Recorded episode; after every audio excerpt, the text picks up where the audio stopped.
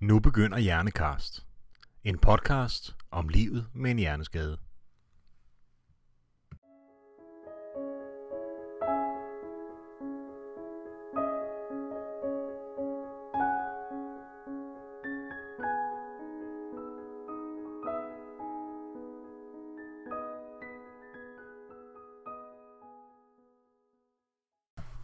At være helt ung og få en hjerneskade, det giver naturligvis mange udfordringer. Det er tab af et liv, som man aldrig helt var kommet i gang med, et tab af en identitet, som man kun var i gang med at skabe, og måske også et tab af de venner, altså de her livsvidner, som skulle have været med hele vejen. Jeg er Susan Søgaard fra Hjerneskadeforeningen, og du lytter til Hjernekast. De næste ca.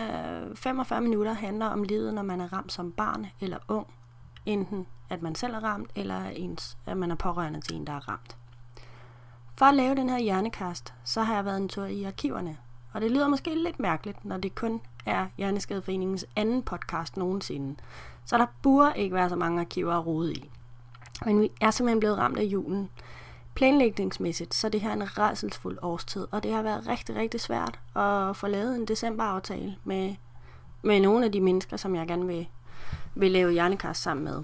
I stedet så har jeg så fundet nogle interview, som har ligget på vores gamle hjemmeside, men som ikke er kommet med, da vi lavede en ny side for en 2-3 år siden. De her interview, de har altså bare ligget og har ikke været til gavn for nogen. Det er nogle interview, som er lavet af en gruppe afgangselever på Danmarks Journalisthøjskolen. Og de er faktisk 10 år gamle, men selvom de er det, så synes jeg faktisk, at de er lige så aktuelle i dag, som da de blev lavet. Jeg må indrømme, at jeg ikke ved, hvem deltagerne egentlig er, udover deres fornavne, og så den korte beskrivelse, der var lagt på siden dengang. Og så ved jeg selvfølgelig, at det er nogle interview, som foreningen har fået lov til at bruge.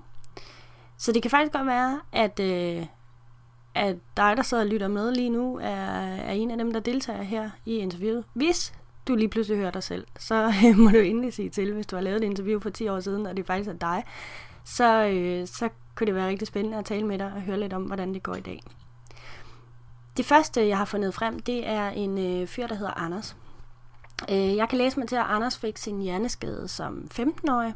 Han drømte om at blive mekaniker. Han brugte stort set al sin fritid på at rode med biler og knallerter. Men den her drøm om at blive mekaniker, den blev revet fra ham, da han blev overfaldet, og han fik så mange tæsk, at han faktisk kom i koma. Han gik på det tidspunkt i 8. klasse. Så det er en ret voldsom historie, men det er heldigvis også en ret sjælden historie. Anders han fik sin hjerneskade, da han stod på tærsklen til sit voksenliv. Og det betød, at hans liv gik i stå, mens verden omkring ham, altså hans jævnaldrende venner, de drønes man bare videre. Og det er en oplevelse, som jeg i hvert fald tit hører fra de unge, og det er i virkeligheden ikke kun fra dem. Men det her med, at andre menneskers liv, det fortsætter jo, selvom ens eget, det går fuldstændig i stå, i hvert fald i en periode. Og der er nogen, der får muligheden for at indhente det igen. Men for de yngste ramte, når livet bliver sat i stå på det her tidspunkt, hvor der ellers er så meget udvikling, det går så stærkt, der er så meget bevægelse, der får de altså sjældent mulighed for at indhente deres kammerater. Det gælder jo i forhold til uddannelse, det her med at møde andre, få kærester, stifte familier og sådan nogle ting.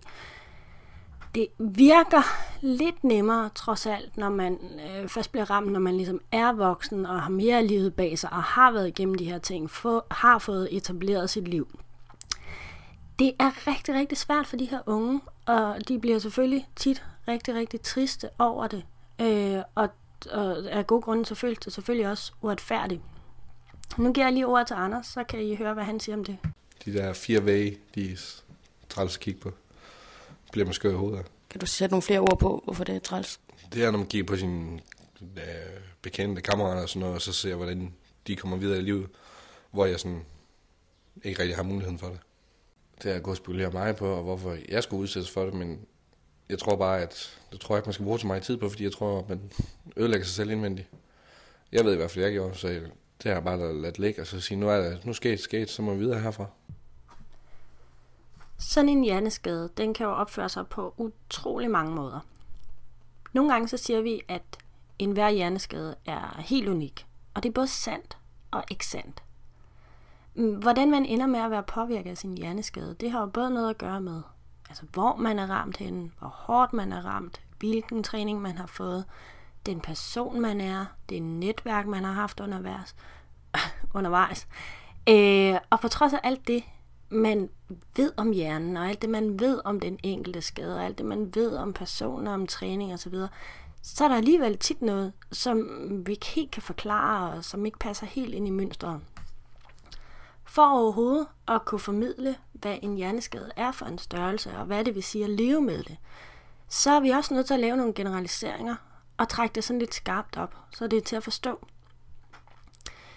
Det betyder, at det er sådan, at det er egentlig lige meget, hvordan vi formidler det, så vil vi næsten altid kunne komme med nogle undtagelser, og vi vil tit kunne komme ud for, at vi måske skulle lave nogle forbehold for, at det her, det gælder måske ikke alle, fordi det er meget, meget sjældent, at det gælder alle. Og et af de steder, hvor du typisk støder på sådan en, hvad jeg vil kalde en nyttig generalisering, det er, når vi taler om opdelingen af hjernen i forhold til, hvad det er for nogle områder af hjernen, der styrer hvad, og altså også, hvad er det, der sker med en, hvis man bliver skadet i de her specifikke områder. Anders, som vi lige hørte, han er især ramt i venstre hjernehalvdel, og i beskrivelsen af ham, der står der, at det betyder, at han har svært ved at huske flere ting ad gangen, han mangler initiativ, og han har perioder med stærk hovedpine og svimmelanfald. Dengang de her journaliststuderende, de lavede interviewet, de lavede flere interviewer, og de talte også med neuropsykologen, der hedder Louise Brygner-Vive. Du kender hende måske, fordi at det er Louise, der har skrevet den bog, der hedder Håndbog for pårørende. Det er i hvert fald en meget populær bog, som rigtig mange pårørende har fundet glæde af at have, efter de havnede i den her situation. I det klip, jeg spiller nu, der fortæller Louise om, hvad det betyder at være ramt i venstre hjernehalvdel, ligesom Anders er. Og igen, det er i den meget sådan generelle betragtning, at det her, det kan det komme til at betyde. Venstre hjernehalvdel er traditionelt set den, der tager sig af sproget, strategierne, planlægningen, detaljerne, men også humøret. Det vil sige, at hvis man bliver ramt i venstre side, så får man typisk lidt ændret humør, man bliver lidt mere trist, lidt mere flad, lidt sværere at begejstre. Når man er ramt så tidligt, som det er sket for Anders, så sker der ofte det, at man har brug for hjælp fra sine forældre på en helt anden måde, end ens jævnaldrende har.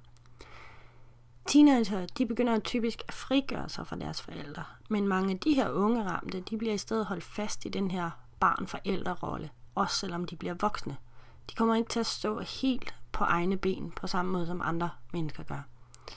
Og fra den anden side, er man far eller mor til et barn eller en ung, der bliver ramt, så bliver man ved med at være en forælder, som barnet er afhængig af, og man bliver ved med at have bekymringer på vegne af sit barn, på en helt anden måde end andre forældre, der sådan lidt mere trygt kan give slip og vide, at deres barn skal nok klare sig fint.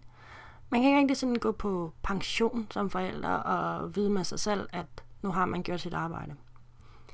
En af de forældre, det er selvfølgelig Anders' mor, Anne Mette hedder hun, og jeg har fundet et klip, hvor Anders fortæller om forholdet til sin mor. Hendes rolle, den fylder det meste af mit liv. Det er nok den person, jeg elsker allerhøjest, for alt det, hun er godt for mig. Hun har altid været der, og hun er der altid, så jeg synes, hun takler bedre end nogen som helst andre har gjort det. Hvordan? Kan du give nogle eksempler, eller kan du forklare lidt? Jamen, hvis jeg har en dag, hvor jeg ikke kan overskue at rydde op eller sådan noget, og jeg ringer og spørger, om hun gider hjælp, så er hun der altid. Så har hun jo kæmpet i de 5 år, vi har kæmpet med det hele. Der har hun jo altid været der. Det er jo hende, der står i spidsen for det hele. Og nogle gange så beundrer jeg hende for al den energi. Jeg ved i hvert fald, det har taget en masse energi. Og vi har haft nogle kampe, og det har da krævet en masse ting, så jeg er stolt af, at hun har haft energi til det. Da jeg lyttede til Anders' ord her, så tænkte jeg, at det egentlig var en rigtig fin anerkendelse af morens indsats. Men jeg tænkte også, at der er ikke nogen tvivl om, at det har kostet rigtig meget for dem begge to. Det lyder lidt som en drøm, det her med, at så kan man bare ringe til nogen og få nogen til at komme og rydde op på sit værelse. Men altså også en rigtig, rigtig barsk erkendelse, at man simpelthen ikke magter det. For hvad sådan er vi værd som mennesker, hvis vi ikke længere kan klare de her allermest basale ting selv? Det er også en erkendelse, der ligger længere inde i forløbet. Har man ikke selv været i situationen, eller er man helt ny i situationen, så kan man godt komme til at tænke på hospitalstiden som en rigtig svær tid, måske især en rigtig svær tid for den pårørende. Og det er, selvfølgelig er det en barstid, men det er også en tid, hvor de virkelige bekymringer slet ikke rigtig er begyndt endnu. Det er en tid, der handler rigtig meget om overlevelse, altså overlever den ramte, eller gør han ikke, bliver den ramte rask, gør han ikke, hvad sker der, men man har slet ikke, tror jeg, forstået omfanget af, hvad der egentlig venter forude, og rigtig mange forholder sig slet ikke til den her eventuelle hjerneskade i nogen tid. Og der er også noget trygt ved at være på sygehuset. Altså, man er i hænderne på nogle fagpersoner, der er nogen at spørge, hvis man bliver i tvivl om noget. Der er nogen, der hjælper hele tiden, man er hele tiden overvåget, og sygehuset er jo også indrettet til den her tilstand, man nu er i med brede gange og store baderum og toiletter og så videre. Altså de virkelige udfordringer, de ligger jo forud, de ligger jo, når man kommer hjem, eller hvor man nu ender med at komme hen og bo. Jeg har fundet et klip, hvor Anders' mor, Anne Mette, hun fortæller om, hvordan hun oplevede det, da Anders skulle hjem fra hospitalet, eller i det hele taget det her med at få ham hjem. Hvis man synes, man har oplevet det værst, mens alt det her, det stod på inde på sygehuset, så stod jeg egentlig der og havde det aller værst, da vi blev udskrevet. Fordi, hvad nu? Jeg kunne ikke snakke med ham. Ja, det kunne jeg godt, men i meget, meget få vendinger. Jeg har haft ham med hjemme på weekend, så han kunne også godt genkende sine ting. Men ud over det, så var jeg lidt på herrens mark, fordi hvad var det lige, jeg stod med? Han skulle hjælpes med at skrive indkøbssedlen, han skulle hjælpes med at fylde køleskaber, han skulle hjælpes med at finde ud af, hvornår skal jeg gøre hvad, og hvornår vokser det mig over hovedet. Og alligevel kokse det, hvis jeg var for længe væk af syne, og jeg ikke blandede mig. Så kammede det over, og så var det hele væltet over. Det lignede virkelig sådan noget, der var... han havde glemt at vaske, og han havde glemt at vaske op, og han havde glemt at gøre rent, og det hele lignede, jeg ved ikke hvad. Så der havde jeg sådan lidt, der var jeg inde jævnligt. Jeg var også inde, når det brændte på, forstået på den måde, at han selv kørte ned psykisk. Han døjede jo meget psykisk med nedture. Så det første lange stykke tid var utrolig intenst. Og når han kørte ned psykisk, så var han jo... så tog han hjemmefra, og så vidste han ikke, hvor han var henne. Så det kunne tage mig imellem 6 timer en hel dag at finde ham. Dels kunne jeg ikke få ham til at svare i telefonen, men når jeg fik ham til det, så kunne jeg få ham til at fortælle, hvad han så, og hvor han var. Om det var skov, eller det var by, om jeg kunne høre biler, eller vand, eller...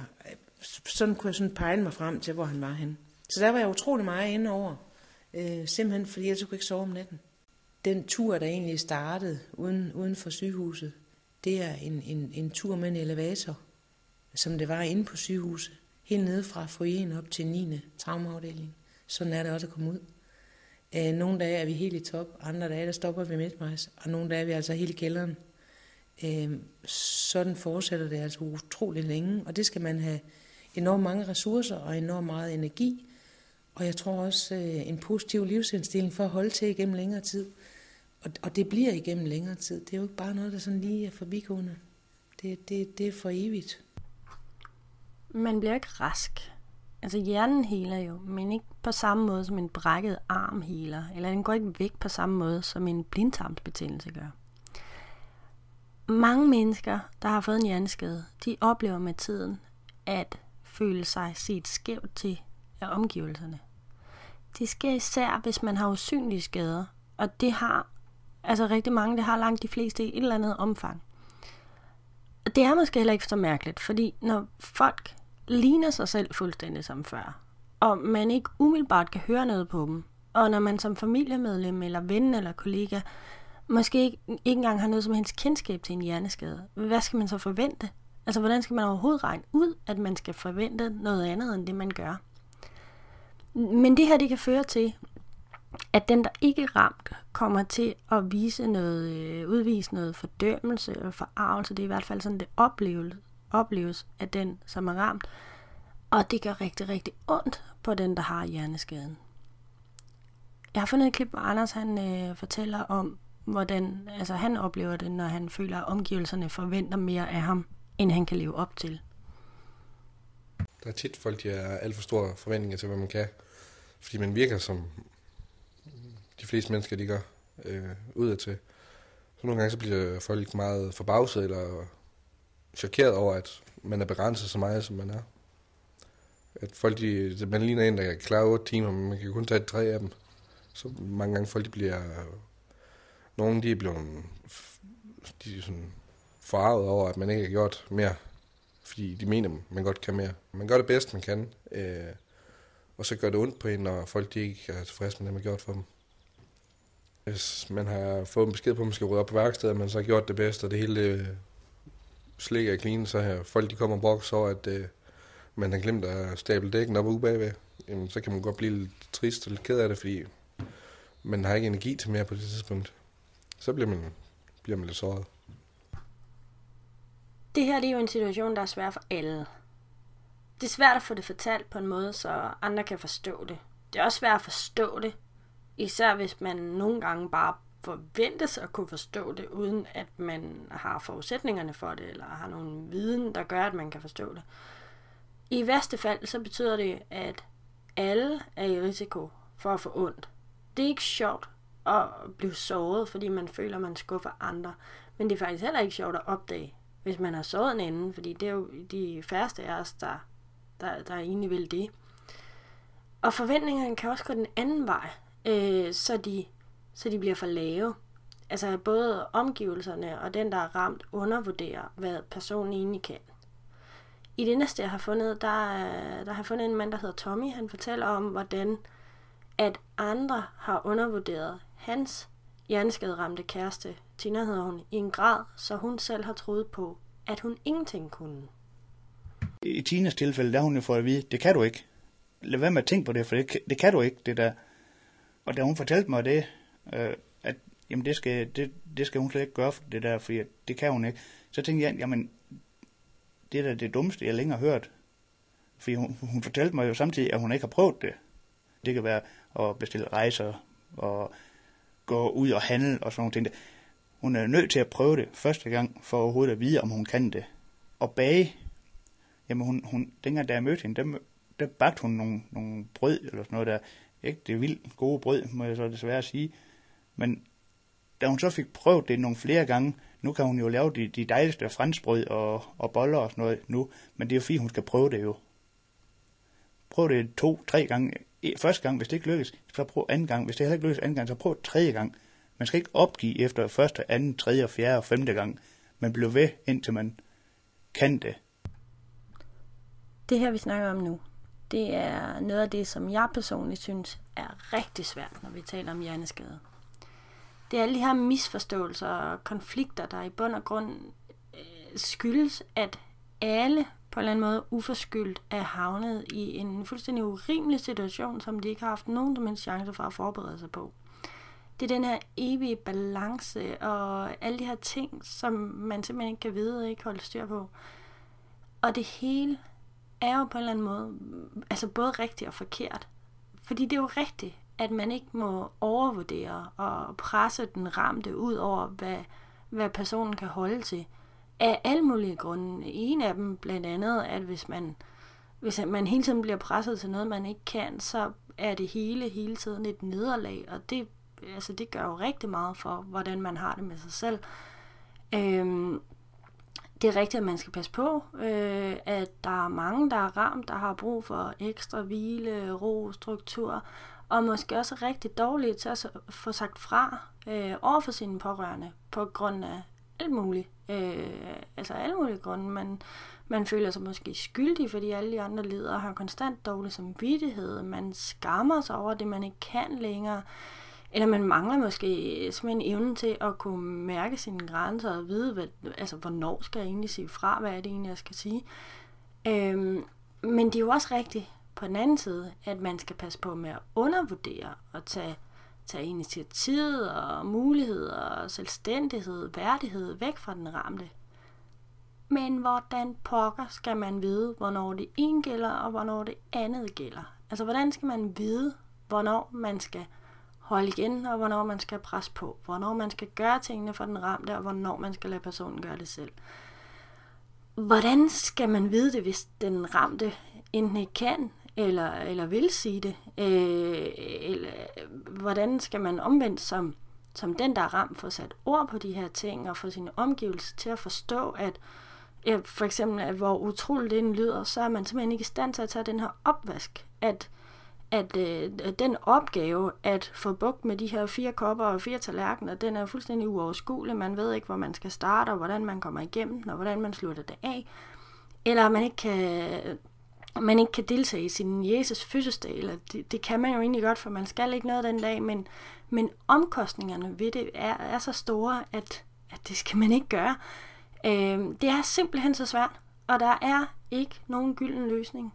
Altså i min optik, og med den viden, jeg har, som jeg er baseret på, jeg ved ikke, måske efterhånden 1000 snakke og interview og skrive frem og tilbage med både ramte og pårørende i alle aldre, så er det jo så er det åbenhed og ærlighed og viden, der er den bedste vej frem. Og det er bare så nemt at sige. Altså, det er jo, altså sådan lidt, ja, det kan du sagtens sige, men hvordan har du lige tænkt, at vi skal gøre det? Og der er jo ikke engang nogen garanti for, at det vil virke. Altså, det er jo ikke altid en god løsning. Nogle gange går også det galt. Der er bare ikke nogen helt rigtig løsning, hvor at det hele kommer til at gå op, og hvor vi undgår de her misforståelser og konflikter.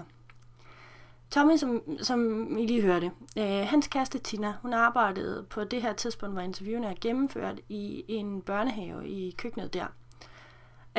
Jeg kan læse mig til, at hun har været der i cirka 3 år på det her tidspunkt, og børnehaven er det sted, hvor Tina føler sig normal. Hun oplever, at hun bliver betragtet som almindelig ansat, på trods af de hensyn, som de andre må tage. Det handler blandt andet om, at hun har brug for strukturer og ekstra pauser og sådan nogle ting.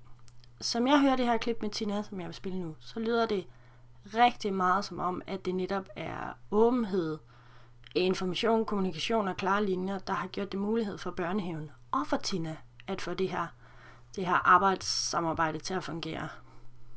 Altså min chef har sagt, at hun ser mig som en ganske almindelig ansat, og det er så rart at vide, at det er ikke noget, de tænker på overhovedet. Altså de ved, at de skal tage de hensyn, og det gør de så.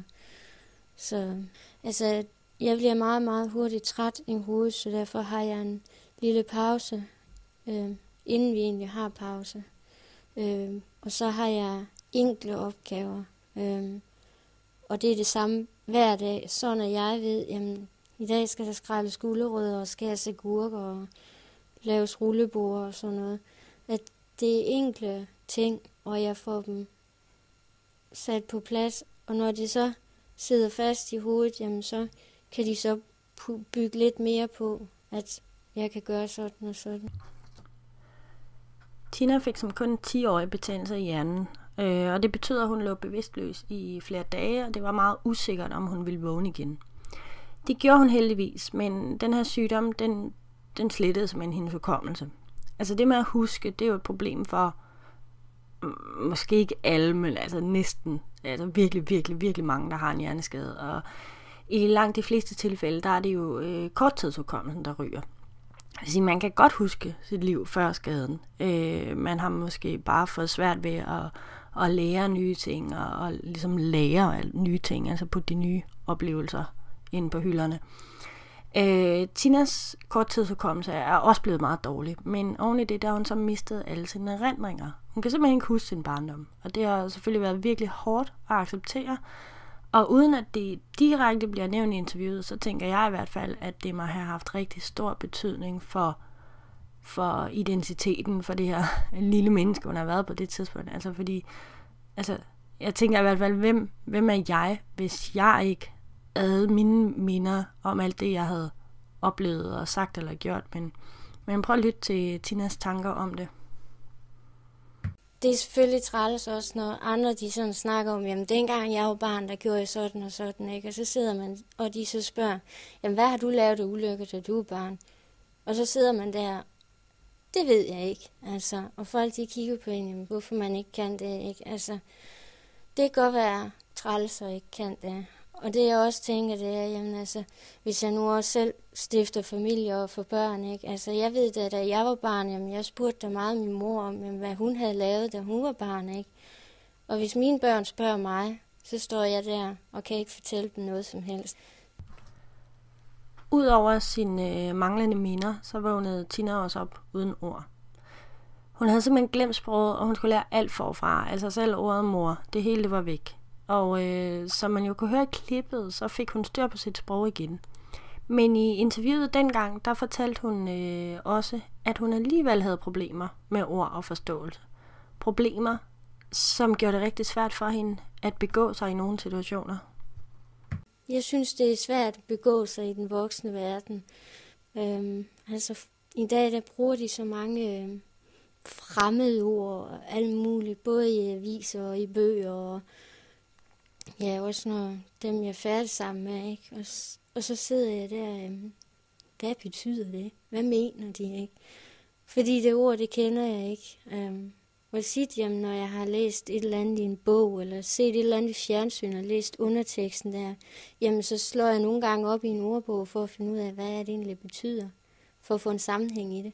Var det for 10 år siden, så ville jeg jo nok have følt, det var mig, der var noget i vejen med. Men efterhånden så er jeg pludselig begyndt at acceptere, jamen der er nogle ting, jeg ikke kan, og hvad så? Det er egentlig ganske normalt, det som Tina har oplevet. Jeg møder i hvert fald tit mennesker, som er blevet ramt af afasi og har været uden sprog, helt eller delvist, som så har fået sproget igen, i en grad, hvor omgivelserne måske ikke tænker, at der er noget galt, eller i hvert fald kun bemærker det under særlige omstændigheder. Det kan for eksempel være, hvis personen er meget træt, så er det tit ordene, det går ud over der. Men den der er ramt, oplever selv, at sproget er blevet altså på en eller anden måde fattigere, mere unuanceret. De får simpelthen ikke alle nuancerne med, og har svært ved at forstå ord, der har flere betydninger, og deres ordforråd er måske ikke helt så rigt, eller det er meget det samme ord, man bruger til at betegne det samme. Og så kan det være rigtig, rigtig svært at forstå den her indforståede tale, som altså, man næsten kan sige, jo bedre folk kender hinanden, jo tættere man er i en gruppe, jo mere indforstået tale vil der være. Og det er jo en af de ting, som altså ikke, igen en af de ting, som ikke bare er vanskelig for den, der er ramt, men det er faktisk også vanskeligt for omgivelserne, og det kræver en ret høj grad af gensidig tolerance. Hvis jeg nu sidder en flok et eller andet sted, Tina og mig og sådan nogle venner, og ser noget fjernsyn, og der pludselig kommer noget stand-up-komik i fjernsynet. Jan Genberg for eksempel. Og han fortæller et eller andet, der er sjovt. Og vi sidder 5 mand og skraldgriner, og Tina, hun sidder i et hjørne og tænker, hvad er det, han siger? Hun forstår ikke den sort humor, man vi andre gør. Men mine venner, de tager det så egentlig stille og roligt, og de ved jo godt, at hun ikke kan forstå det. Og vi prøver så at forklare hende, hvad det er, det betyder, og sådan lidt af hver, og så en gang imellem, så forstår hun også, hvad det betyder.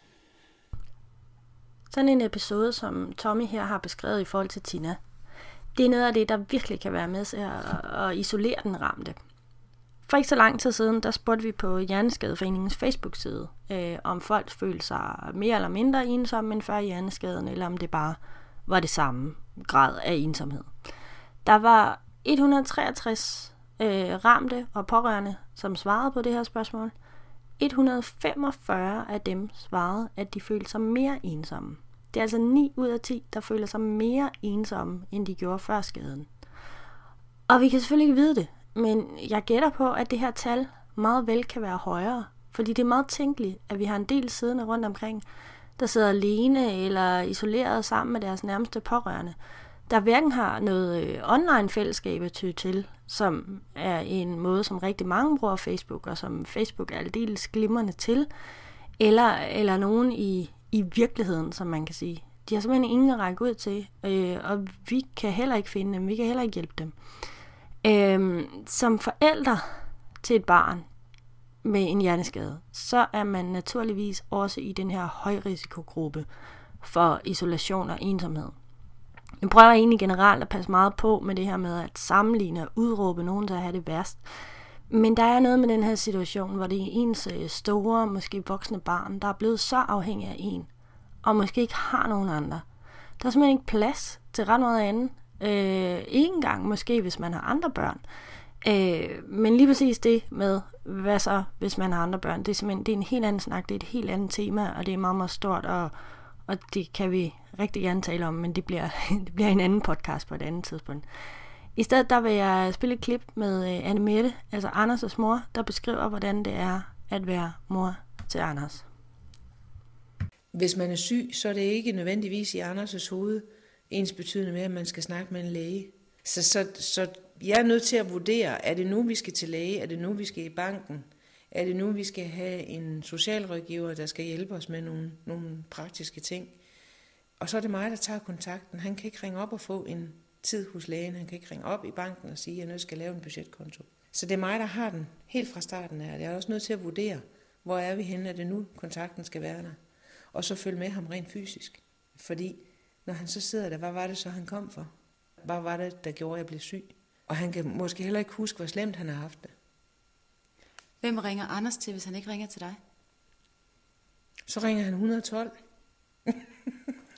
Og på godt og ondt, jeg tror ikke, han har nogen, han kan ringe til, ud over mig. Jeg opgav på et tidspunkt egentlig at deltage i noget som helst, fordi hver gang jeg var et andet sted, så skulle jeg hjem til Anders. Og det blev simpelthen så frustrerende, og man blev egentlig lidt forbandet over hele tiden at skulle være den der livredder, der altid skulle være der. At der ikke bare var en anden, der lige kunne gå ind, bare den ene aften, fordi den var vigtig. Så det har jo også været frustrerende, synes jeg. Så jeg har bandet det langt væk indimellem, det skal ingen hemmelighed være. Lidt tidligere i udsendelsen, der hørte du et klip med neuropsykolog Louise Brygner-Vive. Udover at have skrevet bogen Håndbog til pårørende, som jeg nævnte, så har Louise igennem en årrække haft kontakt til pårørende, til mennesker med alle slags hjerneskader og i alle livsstadier. Louise er en kvinde, der med andre ord ved sindssygt meget om det her med at være pårørende. Og i det klip, som jeg spiller for nu, der fortæller Louise Viver om særligt det at være pårørende til et barn med en hjerneskade. Det kræver så utrolig meget energi at magte at have et hjerneskadet barn. Det kræver så meget kraft at skulle slås med systemer og få indhentet hjælpemidler og forståelse og økonomi fra det etablerede. Det kræver så utrolig meget energi at få en hverdag til at fungere omkring en hjerneskade. Det kræver så meget struktur, at alt det spontane, alt det, som giver familiedynamik og som giver vennerne noget sjov med på vejen, er ikke muligt at gøre på samme måde som tidligere. Så der er så meget praktisk, der bevirker, at det nærmest er umuligt at være det, man var, som giver isolering i sig selv. Det betyder, at stort set alle pårørende, jeg har mødt, har mistet omgangskreds. De heldigste af dem har fået en ny. Men stort set alle er efter en 4-5 år kan sige, at der er næsten ikke nogen af dem tilbage, der var oprindeligt. Og mange af dem siger, at det er faktisk dem, jeg mindst havde regnet med, der ville forsvinde, som forsvandt. Det Louise siger her, det er desværre også et genkendeligt billede for mange andre pårørende. Heldigvis ikke alle. Det vil jeg heller ikke dykke mere ned i lige nu, fordi det er faktisk også et tema for sig, og det skal vi måske også tage op i en kommende podcast. I stedet så vender jeg lidt tilbage til Anne Mette og lader hende uddybe situation, som den i hvert fald var på det tidspunkt, hvor det her interview er lavet. Alt det, som var vigtigt i min verden, mit arbejde, mine venner, min hverdag, har været på standby.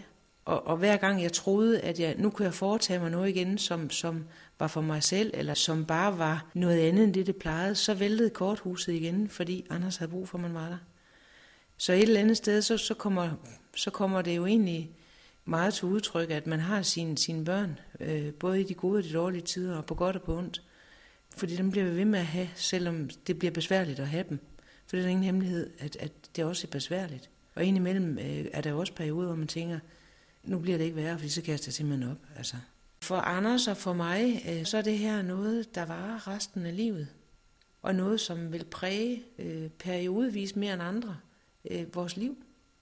Og hvis ikke man er klar til også at rumme det som netværk eller som veninde, så går det i stykker, tror jeg. Vi kan ikke lave det om, hvor gerne vi end vil. Og indimellem så fylder det ingenting, og andre gange fylder det enormt meget, fordi vores børn er dem, vi står allermest på hovedet for, og det vil blive ved med. Du kan miste alt, men dine børn, dem bliver du ved med at værne om og passe på, og de kommer altså stadigvæk i første række. Og så må omgivelserne lære, lige så vel som jeg må lære, lige så vel som Anders må lære at leve med det, at det er sådan, det er, og give plads til det. Som jeg nævnte tidligere, så er der ikke nogen gylden løsning. Jeg har ikke en facitliste over, hvordan alle de her problematikker kan forsvinde. Og som Anne-Mette sagde i klippet, så er det jo på en måde for evigt. Men selv det er jo også en relativ sandhed, fordi hjerneskaden forsvinder godt nok ikke, men for en hel del kommer der et tidspunkt. Der kommer der en hverdag, hvor den ikke rigtig fylder noget. Altså nogen når faktisk dertil, at de slet ikke tænker på sig selv som hjerneskade længere. Og selvfølgelig afhænger det igen rigtig meget af, hvordan man er ramt. Det er jo ikke alle, der kan nå dertil. Men det er ikke helt vildt sjældent, at det, der var en hjerneskade, en dag bare er et liv på godt og ondt. Det gælder også for mange af dem, der elsker en, som har en hjerneskade. For eksempel Tommy, altså Tinas kæreste, som vi har hørt. Før der talte jeg om det her med åbenhed og ærlighed som en mulig løsning. Måske en af de bedste løsninger.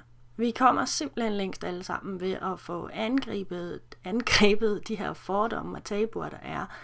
Og der er ikke nogen tvivl om, at for nogen er det nemmere, end det er for andre. For Tommy her, der lyder det i hvert fald som om, at han aldrig rigtig har været i tvivl om, at det var en rigtig vej for ham og Tina at tale åbent om den hjerneskade, hun har. Hvis de nu spørger mig, altså, hvem er din kæreste, og hvad hedder hun, og hvem er hun, og hvad er hun for en, så fortæller jeg med det samme. Sådan så de ikke skal gå hen og få nogle fordomme, eller tænke noget anderledes på et andet tidspunkt. Hvis det, jeg siger til dem, det ikke er godt nok, jamen, det er bare ærgerligt, men sådan er tingene. Det kan ikke ændres. Man skal jo se på sig selv, inden man ser på andre. Det er jo egentlig basis for venskaber også, altså at man er ærlig over for hinanden fra starten af, altså at de ved lidt om hinanden. Det er jo Tinas ønske, og folk de ved noget om hende. At de ved fra starten af, og så når de snakker med hende, at de kan se, at hun egentlig er normal. Hvorfor egentlig fortælle det, når hun ser normal ud? Altså, hvordan vil de opdage, at hun var anderledes? Det kan være med hendes korttidshukommelse. Hvis vi er ude ved nogle venner, og der kommer nogle andre venner, som så skal gå efter 20 minutter, Tina møder dem der, og vi snakker frem og tilbage. Så går der 3 uger, før vi møder de samme personer igen, og Tina ikke kan huske den. Så er det godt, de ved, at hun har problemer med at huske folk. Hvis hun skal hen og sige goddag, og hvem var det nu lige, du var? Det duer jo ikke. Så de er jo nødt til at vide, at hun har en korttidshukommelse, så de kan forklare, at det var mig, der hed det der. Kan du huske det? Nå, du kan ikke huske det. Okay. Vi var der på det tidspunkt, der, og så kører den sådan på en måde. De skal have den der lille forhåndsviden. Der har været nogen, der tænkte, jamen det er synd for dig. Altså mig, ikke hende, men det er synd for mig. Min far, han har det mere med, at han havde gerne set noget mere ud af mig. At jeg skulle have haft en normal kæreste, der måske var gået hen og blevet en læge, eller sådan noget, ligesom alle andre forældre, de gerne vil have, man finder og sådan noget der. Men det er jo slet ikke, sådan, at liv det foregår. Altså, man kan ikke bestemme, hvem man bliver forelsket i, jo. Og med de her ret så fornuftige ord fra Tommy, så skal jeg tage runden af for denne gangs hjernekast. Det gør jeg ved at spille et klip, der er også dukket op mellem interviewene. Jeg har kunnet læse mig til, at personen i klippet, det er en fyr, der hedder Felix. Felix, han har ikke på samme måde som de andre lavet interview. Men han er på det her tidspunkt, så er han en ung med en hjerneskade på grund af en trafikulykke. Han er i materialet blevet beskrevet som en før ulykken temmelig hård gut, og efter ulykken en blødere fyr, som skriver digte om livet og hjerneskaden på sin mobiltelefon. Jeg synes lige, du her til sidst skal lytte til et af Felix's digte. Sidder og tænker tilbage på, hvad der er sket. Mange deler min skæbne, og mange tårer, vi har svedt. Flere men, vi har som følger. Glæden i starten kun kommer i bølger. Svært bliver det at komme videre. Men efter hvad der er sket, virker de slemme ting lidt blidere. Manden med len slapper os denne gang. Var ellers tæt på kunne høre englenes sang. Det vi skal beslutte os i dag, er at den eneste vej, det er fremad. Mange problemer vi vil have. Løse dem, er det kun viljestyrker der kan. Meget let hjælp vi kan få. Tit man ryster på hovedet og får lyst til at vende sig om og gå, plejer heldigvis at ende lykkeligt, selvom det man har været igennem var noget så frygteligt. Og det var næsten alt for denne gang. Dengang journaliststuderende, der for 10 år siden lavede de her interview, som jeg har brugt, de hedder Bessie Rauf, Katrine Meinert og Marianne Libak-Iversen. Der er helt sikkert blevet sagt tak til dem dengang, hvor Hjerneskadeforeningen fik de her tekst- og lydfiler til hjemmesiden. Men jeg vil selvfølgelig gerne sige tusind tak endnu en gang for det tilfælde, at en af jer en dag ved et tilfælde kommer til at lytte til den her Hjernekast. Jeg kender jo, som jeg vist også har sagt før, kun deltagernes fornavne, og så har jeg nogle fotos af dem, som de så ud i 2006. Jeg ved ikke, hvem de er. Jeg ved ikke, hvem I er, men I skal have rigtig mange tak for at stille op til interviewet dengang for 10 år siden. Det er min personlige oplevelse. Jeg kan ikke bevise det, men det er min oplevelse, at der faktisk er blevet rykket på fordommene i de her 10 år, der er gået. Og det måske er lidt nemmere i dag at sige ja til at være med i et interview og stille sig op og fortælle hele omverdenen om sin hjerneskade. Jeg tror i hvert fald, det var sværere for jer dengang for 10 år siden at tage den her beslutning. Tak for det. Men det betyder også, at jeg desværre ikke kan opdatere dig, der lytter med, om hvordan deres situation er i dag. En ting kan jeg sige næsten med garanti, og det er, at deres liv er anderledes end det, de har beskrevet her i de klip, vi har hørt. For selv om det nogle gange føles, som om det hele er gået i stå, eller at det i hvert fald går uendeligt langsomt, så er det sjældent tilfældet, at der ikke sker noget som helst. Nogle gange så skal man bare have lidt hjælp til at få øje på det, der forandrer sig, også det, der forandrer sig til det positive.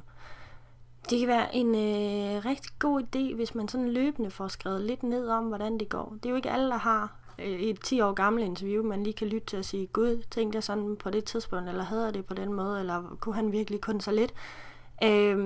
Så det kan virkelig være en gave til sig selv, hvis man på en eller anden måde får dokumenteret det her forløb over tid, og kan vende tilbage til det, fordi det er der, man for alvor får øje på, hvor meget der er rykket. Sådan er det i hvert fald for mange.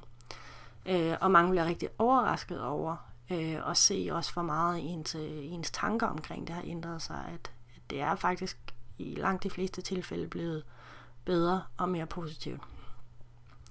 Hvis du har et tema, som du gerne vil have, at vi laver Hjernekast om, så er det bare med at skrive til os.